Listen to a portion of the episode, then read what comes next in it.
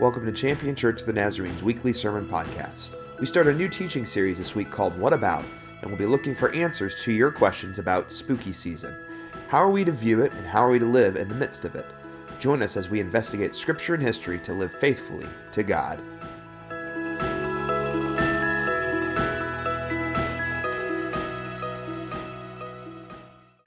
And so today, our the title is "What about spooky season?" Because let's be honest, even though today is the traditional Halloween, there's a whole length of period of time that uh, that that people seem to celebrate it and things. And what do we do with it as as God would like us to do? And I, I wanted to begin our time, our time of teaching, by sharing with you a story, a firsthand account that sort of relates to the spooky season. When I was younger, I was talking to, to somebody, I don't know who it was, it was an adult, I'm pretty sure. And uh, there was a house about a mile away from us. It was always a weird looking house, but nothing overly weird. They always had the, you know, the Christmas candles, the electric candles, was there year round. So you'd walk, you'd, you'd drive by and you're like, oh, that's sort of nice and eerie and things like that. And this person began to tell me that they knew the owner of that house. And that owner of the house basically shared a number of stories with this person that that house is a little weird. Things would move from position to position, and doors would open and close while they were downstairs watching television. It's a very eerie thing, right? And of course, I'm not experiencing this, so I'm just taking it in. I'm a kid. Okay, this is interesting. Okay. So I then tell my dad about this story that I'm told. And as I keep on telling him about this experience that other people have, that the owners have in this house, his, like, sort of the color disappears from his face, and his face shifts a little bit into a frown. And he, he tells me, Oh, I just got to chill. And I'm like, Why? And he goes, Well, when I was a kid, there was a fatal car accident that happened right in front of that house. That was the end of the conversation. but you can guess that we were sort of connecting the two stories together, maybe. Is this really the case? All of us, at some point or another, have experienced an experience personally or have heard an experience from somebody else of something that has happened that isn't really explained very well via science and seems to dabble in the paranormal or the supernatural, right? We have, and we have an entire industry dedicated to talking about these stories. If you've ever watched a film that says based on or inspired by, which I don't know the difference, there's, a, there's some legal difference. One is actually more factual, and one is they took one little detail and made a movie from it. Uh, but we have an entire industry to that, that examines this paranormal, these sort of fears that we have as humans. Because we've either experienced something or we have maybe made up something in our minds about something. If there's anything about the paranormal that I want to be real, it's Sasquatch. I really want Sasquatch to be real. And it, I mean, it's, it's rational. I mean, we, we're still discovering species. Why wouldn't there be a 10 foot furry primate walking in the Pennsylvania woods, right? Why not? But we have plenty of experiences we've heard. We have places that do tours of spooky places and say this or that. What do you do with this as a Christian? What do you do with this as a person who believes in God, who created us and sustains us and gives us a way of life by sending his son who died and then rose again from the grave. Oh, that's right. We have pieces of our faith that science doesn't like. we believe in a Savior who rose again from the grave. And we read in the scriptures that we have that that, that Savior, that man, historical man, cast out some paranormal entities in the day and age. So, what do we do with these stories that we hear? What do we do with our own lives about it? Do we need to worry about it? Do we need to, what do you do with it?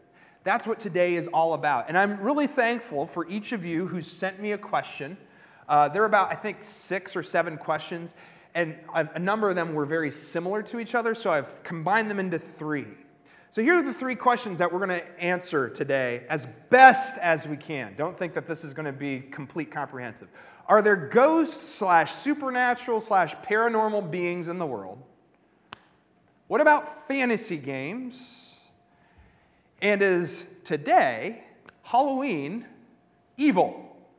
And can a Christian participate at all? These are the three questions we're going to look to, to answer. We're, we're, a lot of this is going to come from, from Scripture. And uh, so sit back and be ready.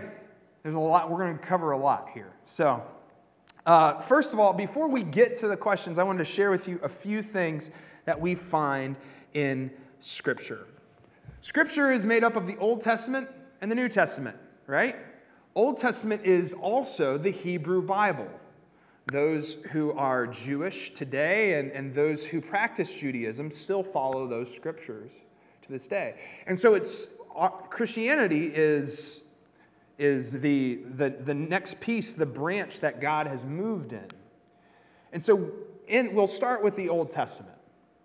And in the Old Testament, I want to share this with you. The, the writers had three understandings, three realms of reality, okay? They believed in the heavens. Guess who lives in the heavens? God. God and any other folks who hang out with him, like angels, right? Then there's the realm of the living. Guess who lives there? Hi, us. Yes, exactly. And then lastly, they believed in a realm of the dead. It was called Sheol. Now, if you're thinking that this is like the equivalent to what we think of like hell, it's not actually. Those who were dead were dead. They didn't really have an immense amount of influence or things like that they were pretty indifferent, and they didn't really have the opportunity to worship God anymore because they were not living anymore. And as the Old Testament writers had this worldview, they also had other religions and other pagan rituals and things like that around them that would dabble with the realm of the dead. God knew this. And so when God was moving the people of Israel out of slavery and into their land, he gave them the law. And still to this day, we reference the law as Christians, and Judaism looks to the law and the prophets to understand who God is. And so a big piece of it was Deuteronomy. In Deuteronomy 18, we read these words, okay? There must not be anyone among you who passes his son or daughter through fire, who practices divination, is a sign reader, fortune teller, sorcerer, or spellcaster, who converses with ghosts or spirits or communicates with the dead. All who do these things are detestable to the Lord. Why is this? Because there are people who do this. And if you know anything about the Old Testament, you understand that God has redeemed these people to be different, different from everything else. And so he is very clear throughout the law about how they are to live. This is where we get our understanding of don't steal and don't covet and don't murder and don't do these different kinds of things. God, who lived in the heavens, seemed to be very concerned about his people living well and to concentrate on that life he has given to them. And for them to do this, they were to rely on him for every piece. And so every do or do not was to be followed because this is what God basically said to them this is the life that you've always been created to live. So when they read this, when they hear these words, they're understanding that they are to be different than everybody else. Don't practice divination. Don't go talking to the dead. Don't go be looking for these things. It's not good. Focus on me and the life I give you. Pretty simple, right? As things move forward, we get more and more understandings of paranormal things, though. Satan is referenced a lot more as you go further into the Old Testament. Demons sort of become a thing in between the Old Testament and the New Testament. And by the time Jesus comes onto the scene, we're reading in Gospels that Jesus is casting out demons. Casting out demons. There is an account where Jesus is in the desert with Satan himself. And you begin to wonder where's all this coming from? It seems like Scripture is pointing us to other entities, other beings that seem to be going against what God wants to do in the world. So, to understand Satan and demons, it's really important to know what Satan's name means. You ready? It's pretty simple the accuser, the obstructor, the adversary. That's all his name means. There, like legitimately. And if you take that to the literal understanding of that, you begin to recognize that Satan's work tries to obstruct what God's doing. Satan's work is adversary to God's working. But the one thing that's really interesting to me is the accuser part.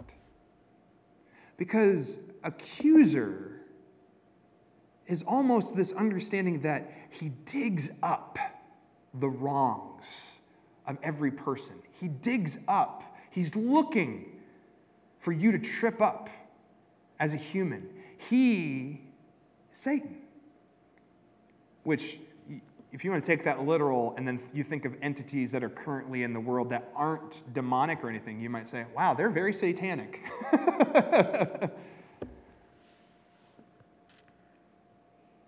Demons were seen in the Old Testament to cause illness.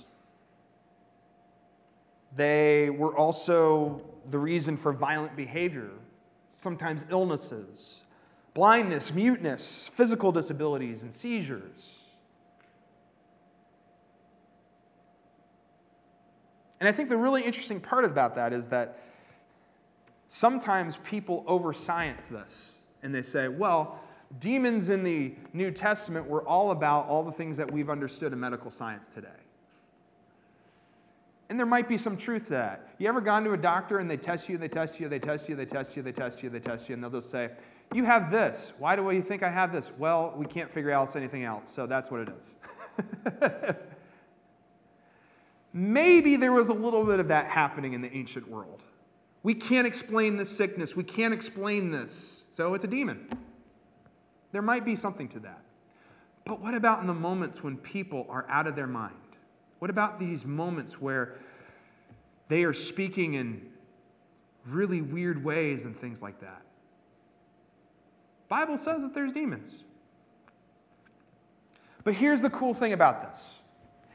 Anytime Jesus or the disciples or the apostles were in the presence of a demon in Scripture, they were not fearful. You hear that? They were not fearful. You know why?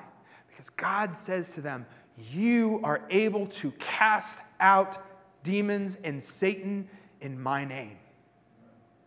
And on the day that Jesus rose from the grave, because remember, Jesus died completely, and Satan thought he got it.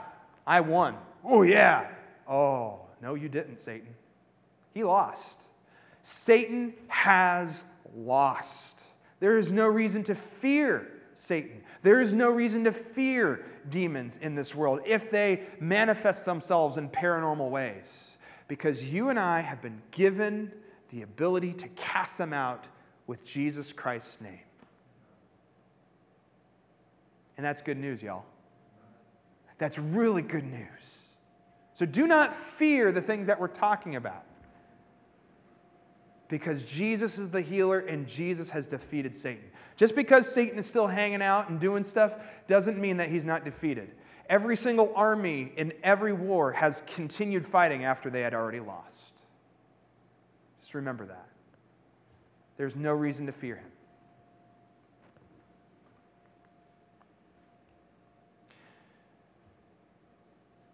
How this fleshes out a little bit, friends, we receive some words from Paul and from Peter regarding these forces. You see Jesus cast them out, but then you, you wonder, like, okay, what does this mean for us? Because we aren't Jesus. We're not all the Son of God. And Paul begins to share that these forces act in ways, sure, that are paranormally, but also in very normal ways. In Ephesians chapter 6, verses 11 and 12, we read this. And we've got it for you. Put on God's armor so that you can make a stand against the tricks of the devil. We aren't fighting against human enemies, but against rulers, authorities, forces of cosmic darkness, and spiritual powers of evil in the heavens. The fact that Paul puts all of them together is a very interesting thing. Guess what, y'all? Satan works through the very normal things we see in this world. The stuff that people say, oh, yeah, that's just the way it is, and we're allowed to do this or do that. If God has said no, that's Satan talking right there. See, the, po- the powers of Satan and the demons of this world don't always manifest itself in exorcist ways. They manifest it in just, compl- just complacency. A spirit of indifference to the poor and to the, the hurting. That's a spirit from Satan, y'all. So we need to recognize that there are great forces at work that don't always look so dramatic as casting out demons like we see in Scripture. Peter gives one other warning in 1 Peter 5 Verse 8 Be sober minded, be watchful. Your adversary, the devil, is on the prowl like a roaring lion, seeking someone to devour.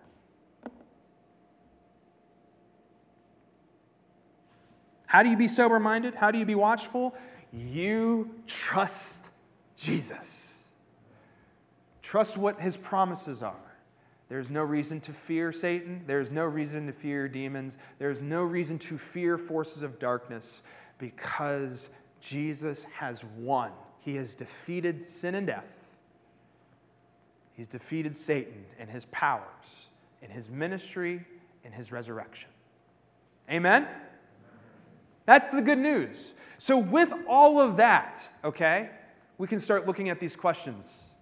Okay? So, that first question, somebody asked, somebody, somebody did it this way Is there any other ghosts other than the Holy Ghost? Which I really appreciated that, that, that framing um, because some people call the Holy Spirit the Holy Ghost. And the only reason was that, that the only reason for that name is because we English speakers like to complicate things. Have you ever tried to buy something by yourself? That's right, I use two words that are spelled differently and they're pronounced the same way. English is terrible, y'all. I don't know how we do it. Uh, but are there ghosts are there paranormal beings in the world? And Scripture would allude to yes. But I think the thing of the difference is that there's a difference between what we understand as ghosts and what we understand as demons. Demons aren't ghosts, demons are entities of Satan. Ghosts, in the traditional sense, is usually somebody who's passed on and they are still present in some kind of way. There's a very interesting story in 1 Samuel 28. Saul is the outgoing king. Saul has not done what God has told him to do. Saul has lost his mentor, Samuel, and everything is falling apart for Saul. Saul is very afraid, and he's like, I need to figure out what's going on. I need to talk to Samuel. So, what he does is, even though the law says don't go and practice divination, don't go and talk to the dead, he goes to a person who practices divination and says, I need to talk to somebody. Would you bring up Samuel for me? And the, and the divinator, the, I don't know what the exact word, divinator maybe? Uh, the divination practicer even says, uh, Don't you know we're not supposed to do this? no, no, no, you'll be fine. Okay. And so there is a story about him talking to Samuel's ghost in 1 Samuel 28. Now, here's the deal Saul, in no way, is to be taken as a model of right action. Believe it or not, there are a lot of people in the Bible who do the wrong thing. And Saul does the wrong thing. But we have this story that seems to say that, well, maybe there is something to that. I can tell you this. The question of are there ghosts of people hanging around? I'm just going to go ahead and say, I don't know. I know that there are demons in the world. Are there ghosts? I don't know. I have not experienced it. I've heard stories all those different kinds of things. But what I do worry about is that the question of I don't know becomes an action to say, hey, let's mess around with us and find out. And that's the thing. God is very clear. Rely on me. Focus on life. It's hard enough to love God and love your neighbor as yourself. then if you add other entities into it, you know what I mean? We are called to follow Him in our relationships with each other.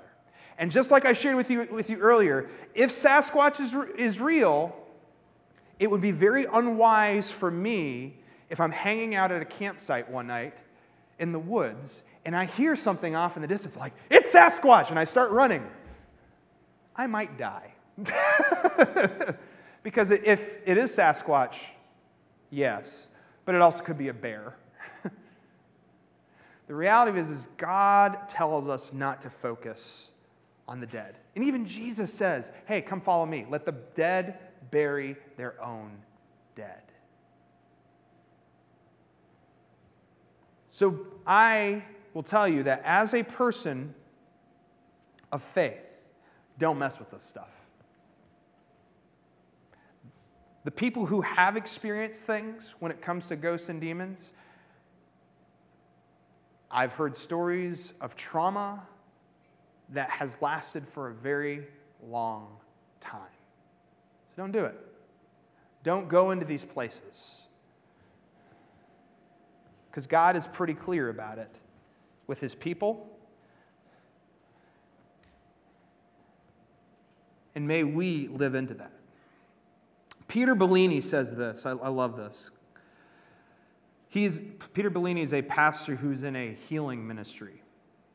Colossians 1:16 states that the Son of God created all things visible and invisible.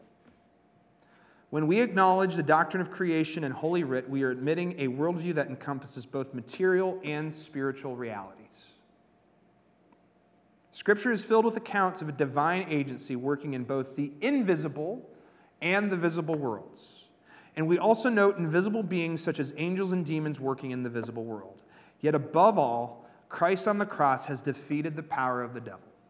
We do not fear demons, and he has given us his power and authority to set captives free and put the enemy under our feet.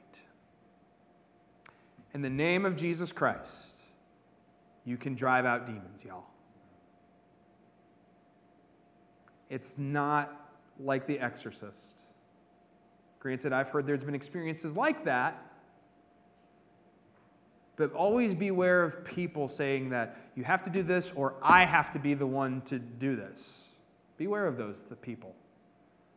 Because there's a lot of people in Scripture and today that are grifters, and they're looking to make money off of you. Don't trust it.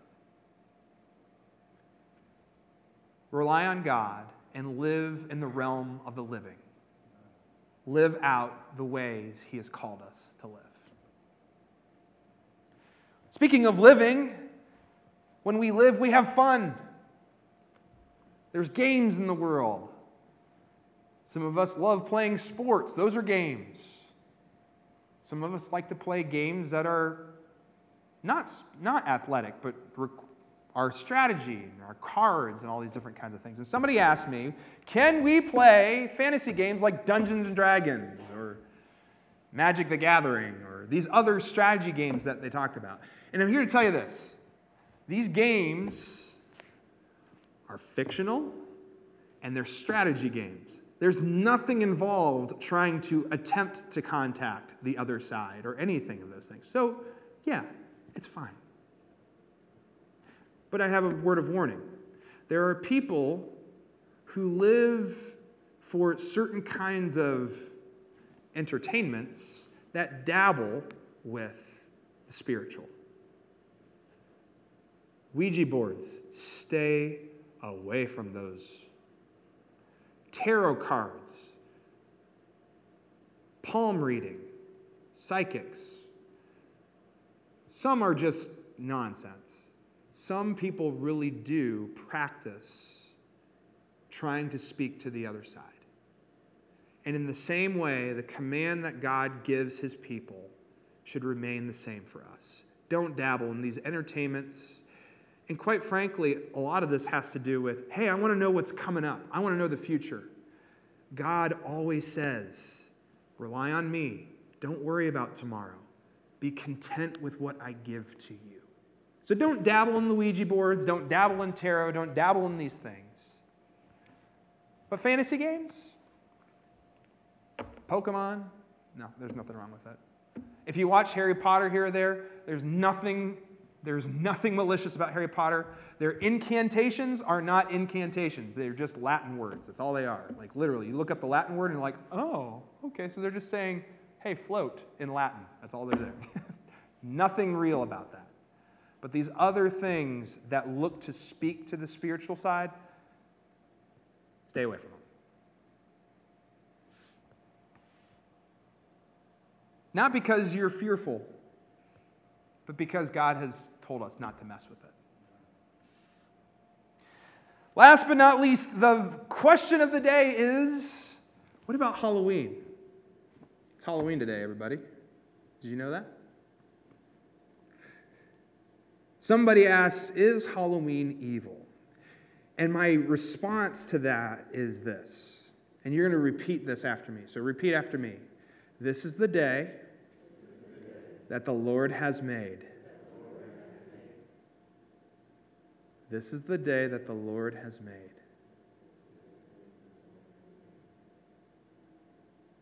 This day isn't more evil than other days. This is the day that God has given you and I to live, has given everybody to live. To even those who commit evil, this is a day for them to live that God has given. It's not an evil day. Okay? Now, do are there people who practice a little bit more evil on this day? Maybe. Though I would probably venture to say that there's probably a lot more evil on all the other days that we don't see. We've made a big deal about it. But the reality of it is, this day is not more evil than any other day. In fact, Halloween, the celebration, has some sacred roots. It also has some pagan roots. Let me share with you a very brief history of Halloween. You ready? The church started in the Middle East. It then moved to Rome and it also moved east. But because we're Western people, we always talk about Western history a lot.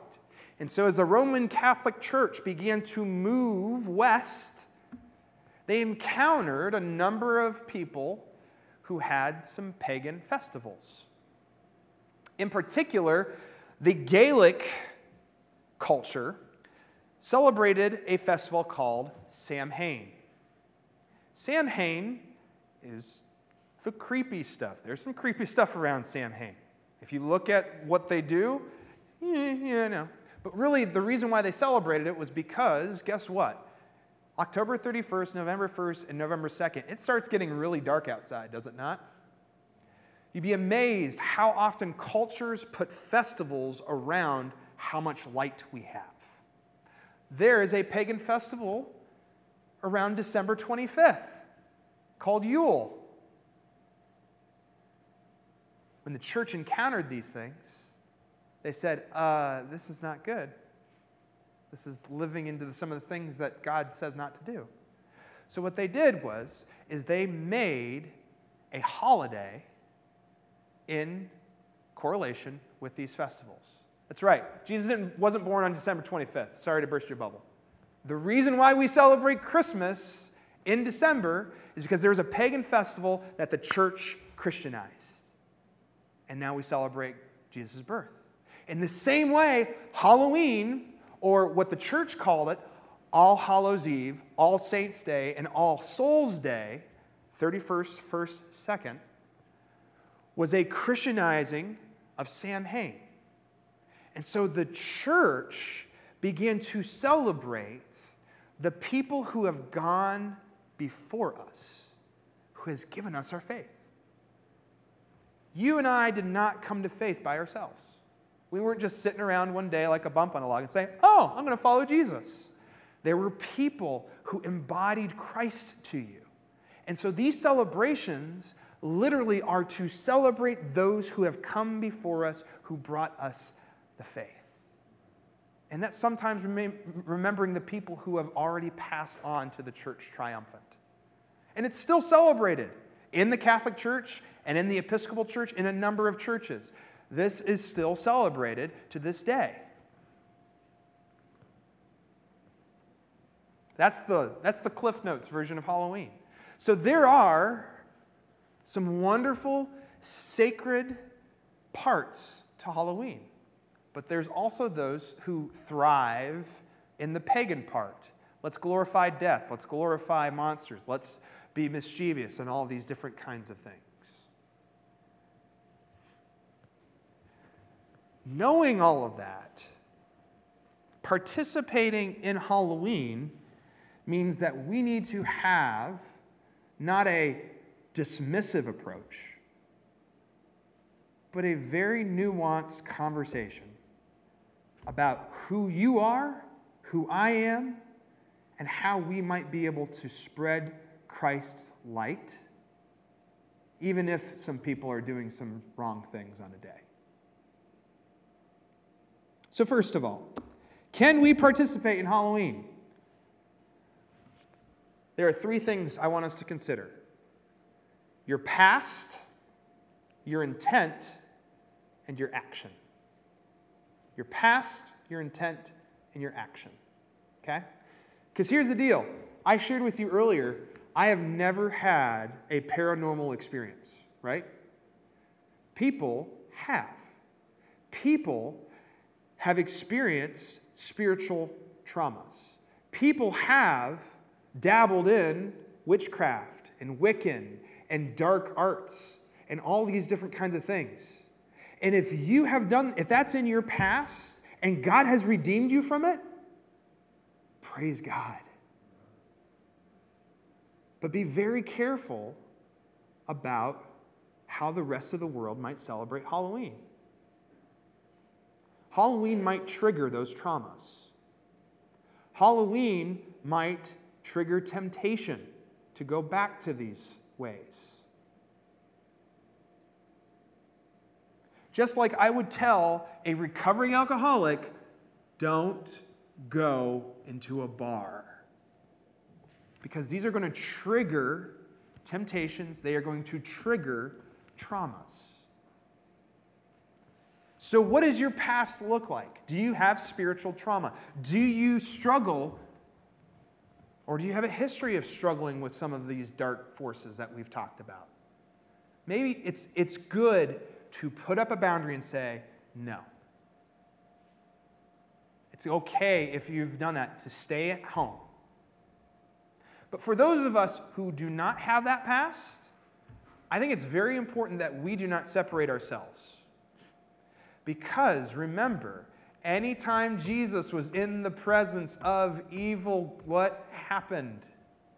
He made it holy. The evil was driven away. Too often the church has taken a stay away from this, and at that we have lost opportunities to share love with others who do not know him. So, what does your past look like? If you have those traumas, it's good to put up those boundaries. If you don't, begin to lean into how God might use Halloween for good, how God might work through you to share his love in a world that doesn't all know his love. Personally, trick or treating is a great way to share love. You know why? The neighbors that you barely see come to your door. And kids come up to you and say, Hey, I'm trusting you to give me something that's good. Good tasting, not good for your teeth, but you know what I mean. There's no greater like opportunity in the year to offer hospitality to your neighbor. So yeah, it's good. And actually trick or treating has roots in the sacred part of Halloween. Trick or treating started in England and Ireland, and uh, what would happen is uh, people would visit houses of wealthier families and receive pastries called soul cakes in exchange for a promise to pray for the souls of the homeowner's dead relatives. Now, they didn't have to do the transactional thing, but in the moment, those who are hungry are getting fed. There are some good roots to this. And so, what I've just said about trick or treating, we're going to bring forth into action. But before we get to action, let's go to intent. If your intent on Halloween is to be intentionally mischievous, is to dress up in a way that was, would be promiscuous, to dress up in a way that would offend people, to dress up in a way that makes fun of other people. If you are planning on using Halloween as an opportunity to go and egg the neighbor's house, that intent is not, not of God. That is the exact opposite of loving your neighbor. If your intent is to talk to the other side on Halloween, don't do it. Our intent needs to be life giving, loving our neighbor, concentrating on the life that we have and the lives of those around us.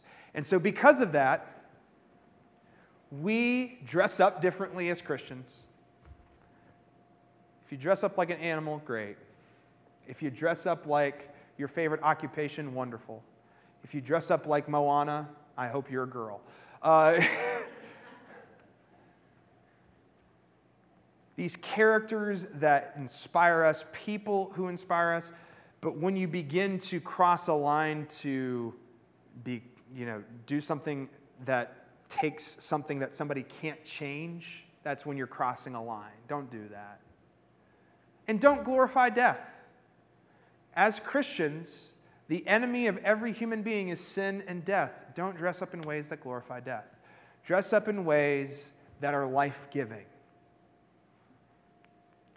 Participate with your neighbors. Turn that light on. Come out here to Boo Fest. Get to know your neighbors. Love them. Share Christ with them. You don't even have to say anything about Jesus, just the love that you have for that person can do immense things.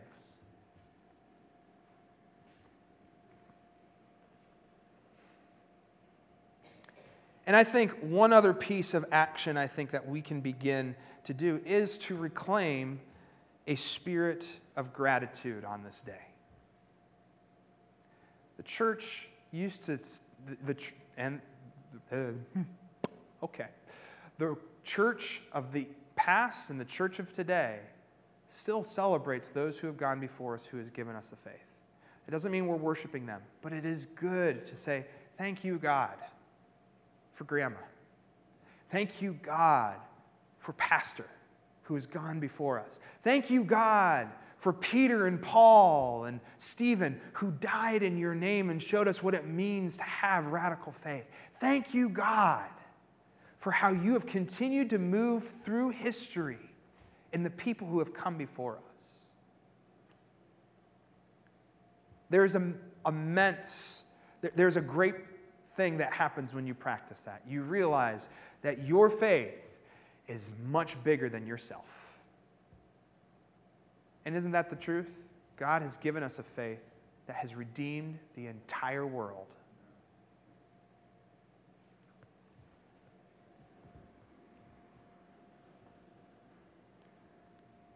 So, friends,